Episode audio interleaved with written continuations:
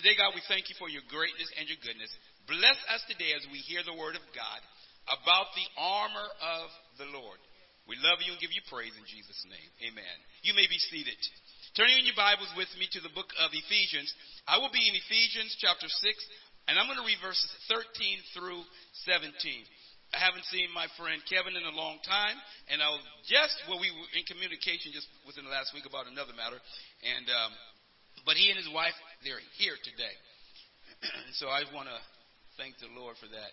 Brother Kevin, I also want you to know that there was a person when I went to my high school reunion on the 7th of September. One of the individuals that were there, my teacher said, I remember that preacher said, I know they love each other. she remembered that. My, my phone bill tells me that they love each other. that to you, remember that, that that phrase has been remembered.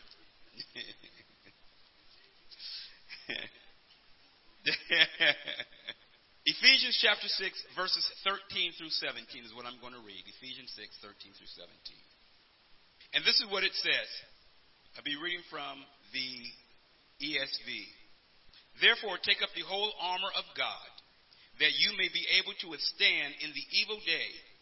And having done all to stand firm, stand therefore, having fastened on the belt of truth, and having put on the breastplate of righteousness, and as shoes for your feet, having put on the readiness given by the gospel of peace in all circumstances, take up the shield of faith, with which you can extinguish all the flaming darts of the evil one. And take the helmet of salvation and the sword of the Spirit, which is the Word of God.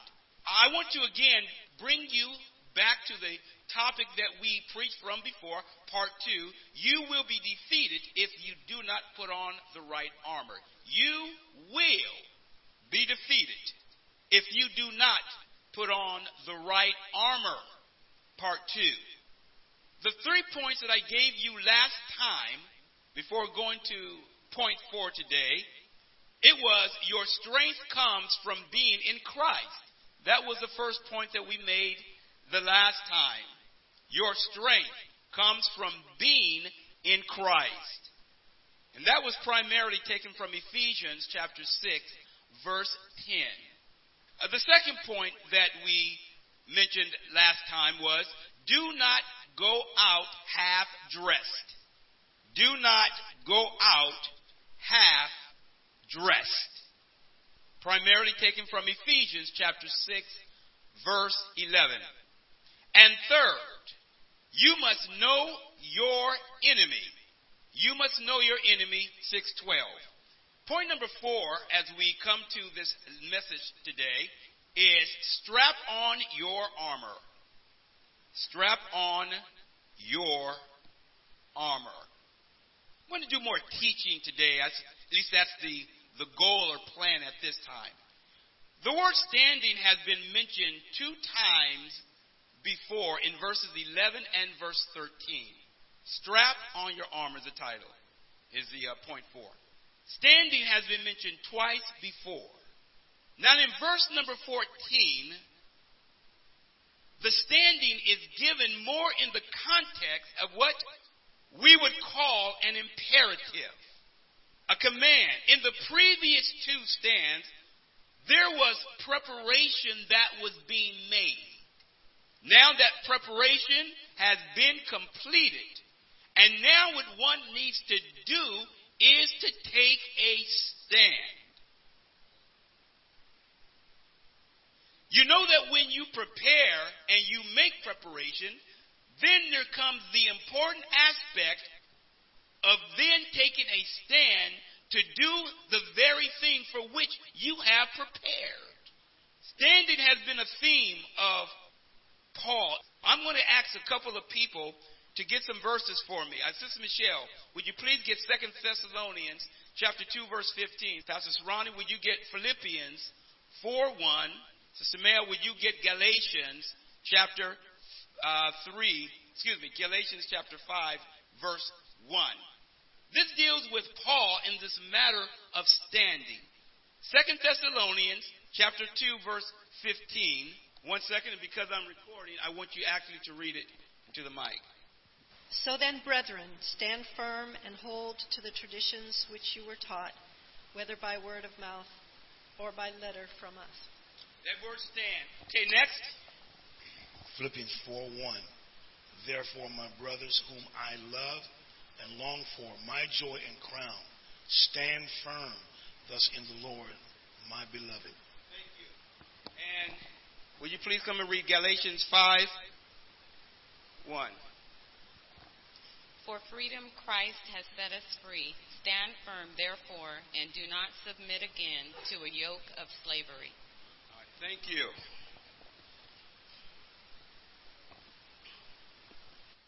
Others get ready. If I have others that I feel led to give you, I'm going to call others that to, to do reading. Paul, Paul's challenge to people and to the church was that there needed to be a stance a standing because one needs to understand that there is going to be opposition that comes your way. In order to make preparation, there's not only preparation for that which is to come, but there has to be preparation for the fact that you need to stand your ground. When Paul talks about armor, we gave the word the last time, panoply. Panoply means armor. Panoply means armor. It should be noted that the armor was mentioned actually in verse number 11. He mentioned armor back then. And what follows now is the decision that one actually has previously made. The fact of the matter that the armor has been mentioned, now the individual pieces that one needs to strap on after you have already declared that you are going to stand now you need to strap it on. When you have made resolution in your mind, some of you, you have said, I'm going to do this. And then you become resolute in then making preparation to do the very thing for which you have just said you're going to do. Some of you have made decisions that I'm going to go back to school and get this degree.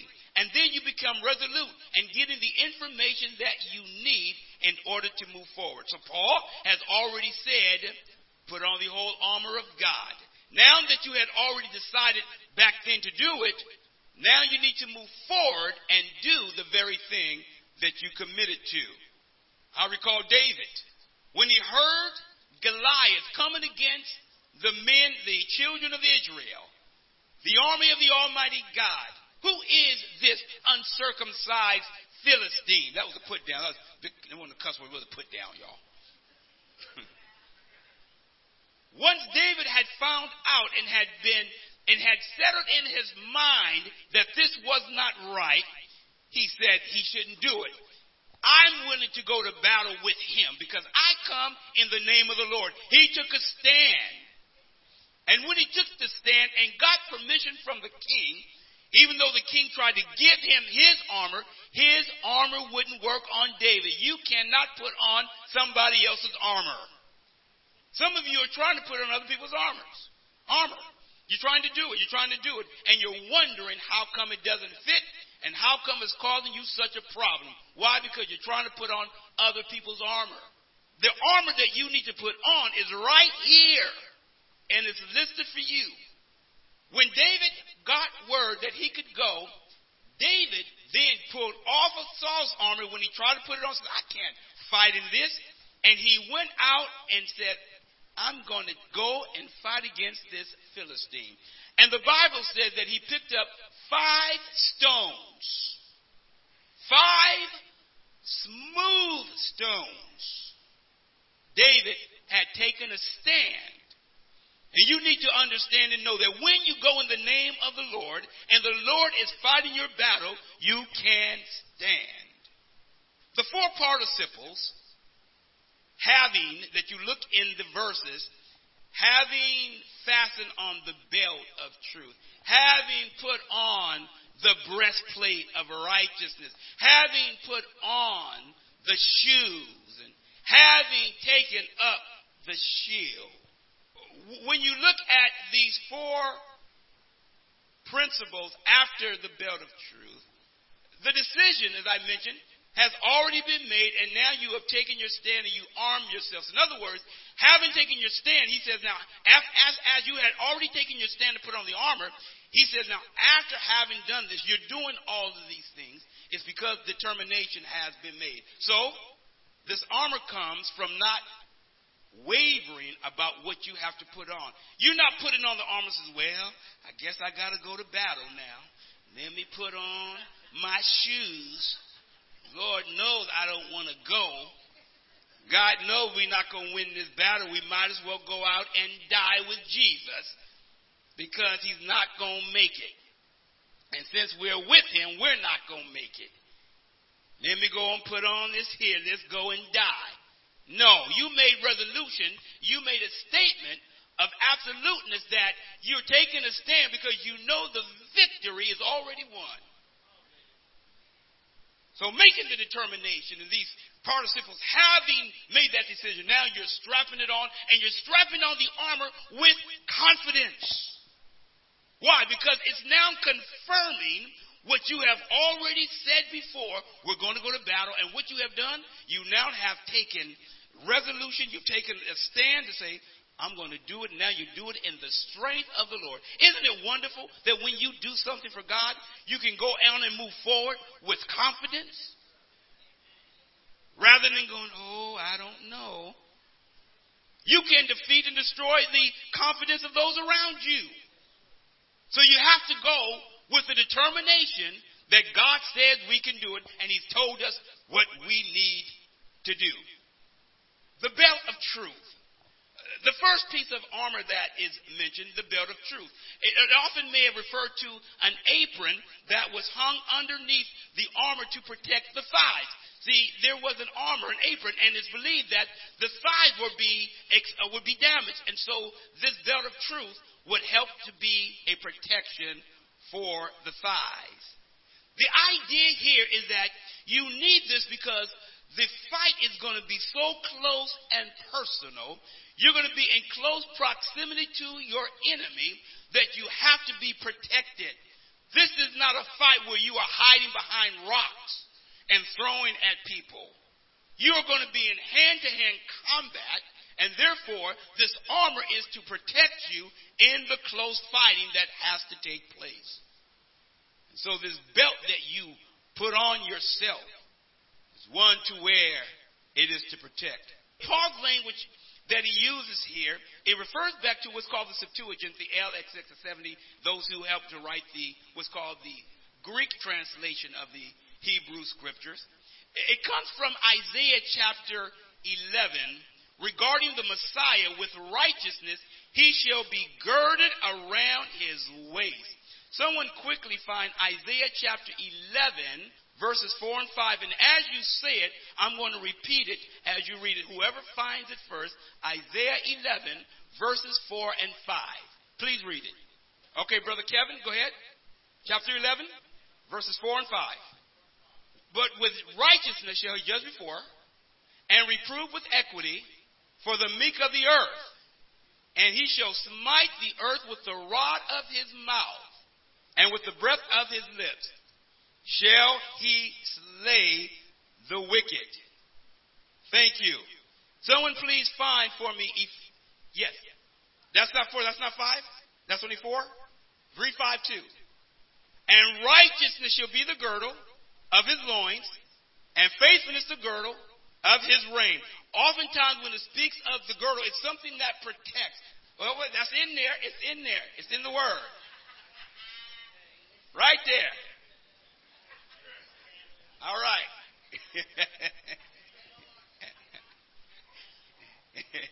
you don't just want to skip right on over there. All right, well, let's move on. Messiah with righteousness, he shall be girded around his waist. The truth refers to God's truth in his word. It is never your truth that is being relied upon. The fact that Isaiah mentions, and we know that in regards to Isaiah, often the most quoted Old Testament prophet, in regards to the New Testament, what's been what's used. Uh, Isaiah is a deep book that foretells the coming of the Messiah. And so the Lord has this belt wrapped around him or is put on. And when it speaks of loins, it often speaks of strength in the Bible. Paul here in regards to the girding is for protection in regards to the battle. But yet what Christ does, we need to get this, it is his belt of truth that we're putting on that Isaiah refers to because with the Lord's power, he's defeating his enemies. Remember this. It said a little verses, a few verses up, I believe around verse 11, that we don't fight, we don't fight against flesh and blood. Our fight is against forces and powers, powers in the spiritual realm. It's not a matter of you fighting flesh and blood and you getting upset and shaking your fist. No. This is a battle that comes directly from God and it has to be fought by spiritual means. Ephesians chapter 4, verse 24. Sister Florence, would you please get Ephesians chapter 4, verse 24. Sister Barbara Douglas, would you please get Ephesians chapter 5, verse 9 regarding truth? All right? Ephesians 4. So this is what 24 says. And to put on the new self, created to be like God in, in true righteousness and holiness. Want me to say it again? And to put on the new self, created to be like God in true righteousness and holiness. Ephesians 5 9. For the fruit of light is found in all that is good and right and true. The belt of truth. When you arm yourself, it has to be based on truth. Let me go to number two the breastplate of righteousness. This protected the Romans from arrows and blows to the chest. The breastplate of righteousness, it protected the soldier from blows that would come to the armor or to the chest. Now, I'll just give you this. I don't have time to go there. Isaiah 59 11. In the spiritual battle, it is God's righteousness that you must be armed with in the spiritual fight. As I said, we don't wrestle in verse 12. Uh, we don't wrestle against flesh and blood. You can also see Romans chapter 3, verses 21 through 26 for righteousness and God's righteousness. Now, some believe that the righteousness that is being referred to is a reference to salvation. It is a reference to salvation. Oftentimes, when you hear righteousness, it's a reference to salvation. So, when we talk about putting on the breastplate of righteousness. Notice the belt of truth, the breastplate of righteousness, that which would protect your front part, your areas of going forward. When you are in Christ, oftentimes you are not retreating, but you are moving forward. If you turn to run, you often will leave yourself exposed. But there are times when the Bible says that we must flee sin and we must run. Sometimes there is the requirement and the necessity to run. But get this, when it comes to the spiritual battle that God has laid out, your battle is a forward battle. It is a battle in which you have to stay in constant vigilance. You have to be very vigilant in regards to what's happening because the battle is coming from the front. Please get this. There are times when the Lord says that you need to flee.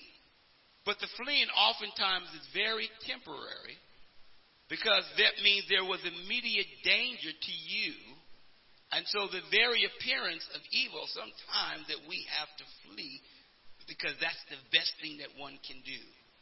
The breastplate of righteousness. Number three, shoes. Isaiah 52 7 refers to one who brings good news. The Roman soldier wore what was called caliga. It was a type of half boot. This was not so much a weapon, and it's spelled C A L I G A.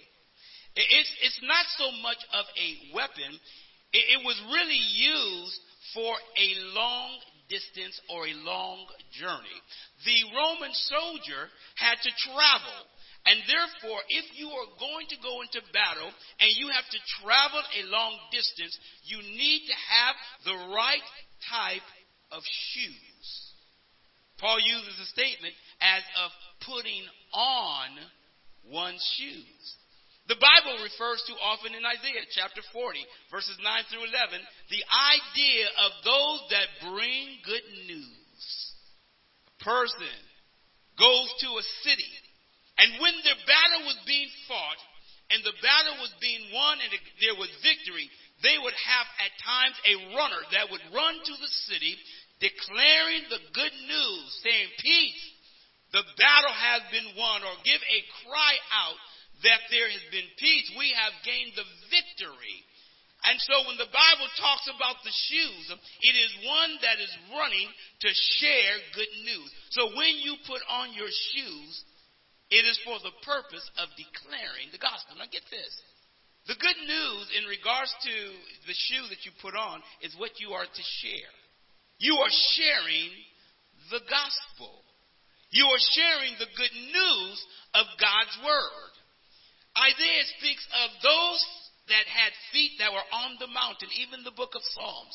How precious, how wonderful, how pretty are the feet of those that bring the good news.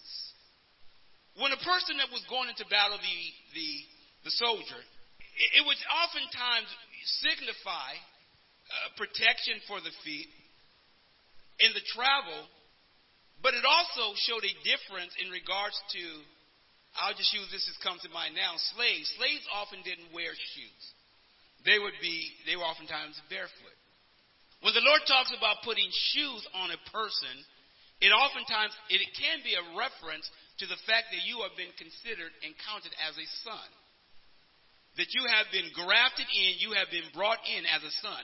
Shoes denote that you are a son and that you can inherit what the Father has. So when you have shoes put on you, you are no longer necessarily in the slave state, but you are a son. When we think about shoes, that's often the very last thing you put on before you leave. And you oftentimes need some good shoes. I recall sometimes, only on occasion, I come home when I was in, in going to King, and I was always told that uh, I had flat feet. And my arches fell. I guess they fell. Something fell. I could barely walk. And I'm walking home one day up the hill. And I know it happened to him as well. I could barely get it home. Got home, my dad said, uh huh, I know what the problem is. It's those shoes. You need to have some better shoes. Why did I tell him that? Because for the next couple of days, I had to wear some church shoes to school.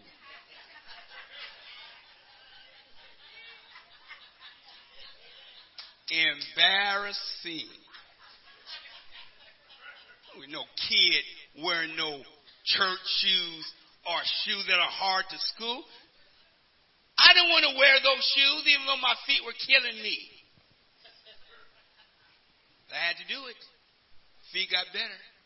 But I had to I have to wear special shoes at times when I'm even when I'm walking because of the feet. So the feet oftentimes is has to be very much cared for. Remember, your feet carry the whole load.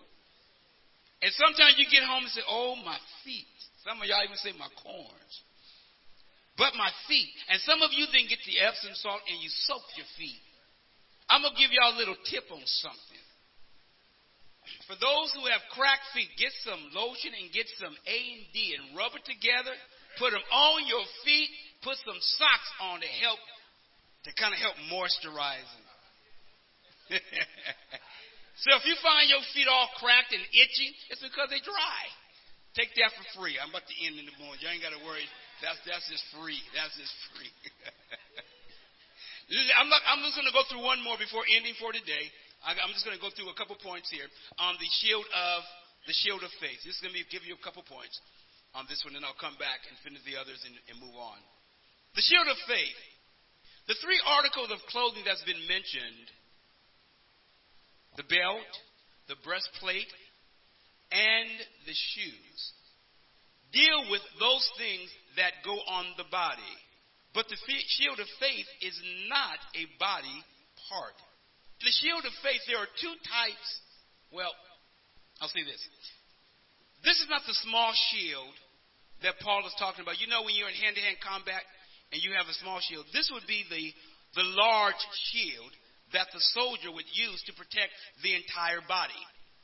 And when the enemy on the other side would dip his arrow in pitch or tar, light it, and, and, and draw it back and shoot it, that was the most scariest thing for the other enemy or for the soldier. And what a soldier would often, what they would often do, they would then run. They would then turn and they would run and they would make themselves more vulnerable through the fact that there was a fiery arrow coming towards them. But if they kept this breastplate, this huge armor, what would it do? It would quench that fiery arrow that their enemy shot at them. Why? Because the shield itself had already been soaked in water so that it could extinguish anything that hit it. But what the army sometimes would do when they saw it, they would panic and they would drop their shield and run, therefore making themselves more vulnerable. The Bible says that you must take up the shield of faith that you may quench. Why? Because there's going to be all types of arrows coming towards you. Your tendency would then be, because of all that's happening, to run and to leave and to hide, making yourself more vulnerable to the attacks of the enemy. You have the right defense right with you. You have the shield there. But in your panic, you drop it and you leave your protection. And you then become vulnerable to the enemy. It is vitally important that no matter what the enemy brings your way, the fact that you have put on the armor of God and you have taken up these pieces, this is what you need in order to win the battle.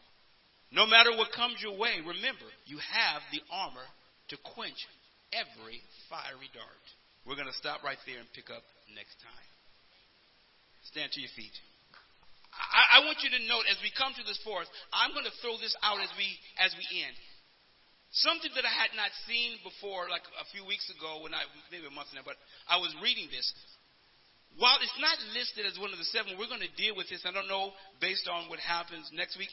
I may deal with it together. That's just me how it happened. But but I want you to know praying is one of the things that's mentioned as all of these things tied to prayer.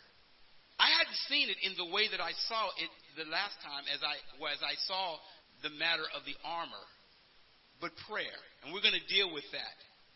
I want you to know that the Bible has given us what we need to be victorious. Since you already know that you are not in a warfare with flesh and blood, if you don't have the right armor on, you're going to be defeated. If you drop your shield, you're going to be injured. The enemy is not stopping his arrows from flying. In fact, he will use more of them when he sees that you've dropped your weapon. Why? Because you become vulnerable. When you panic and you leave what God has told you and you leave your armor, you are subject to the attacks of the enemy and you're subject to defeat. Right now, God, we pray that you will help us to recognize that as the armor is taken up, the fact of the matter that we have already taken our stand.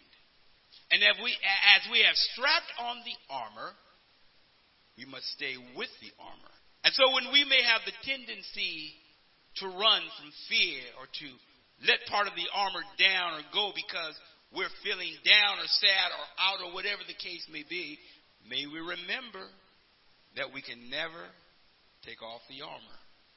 Because the enemy is constant and relentless. Keep us today, Lord, and as we leave this place, we pray that you'll protect us. In Jesus' name, amen. May the Lord bless you.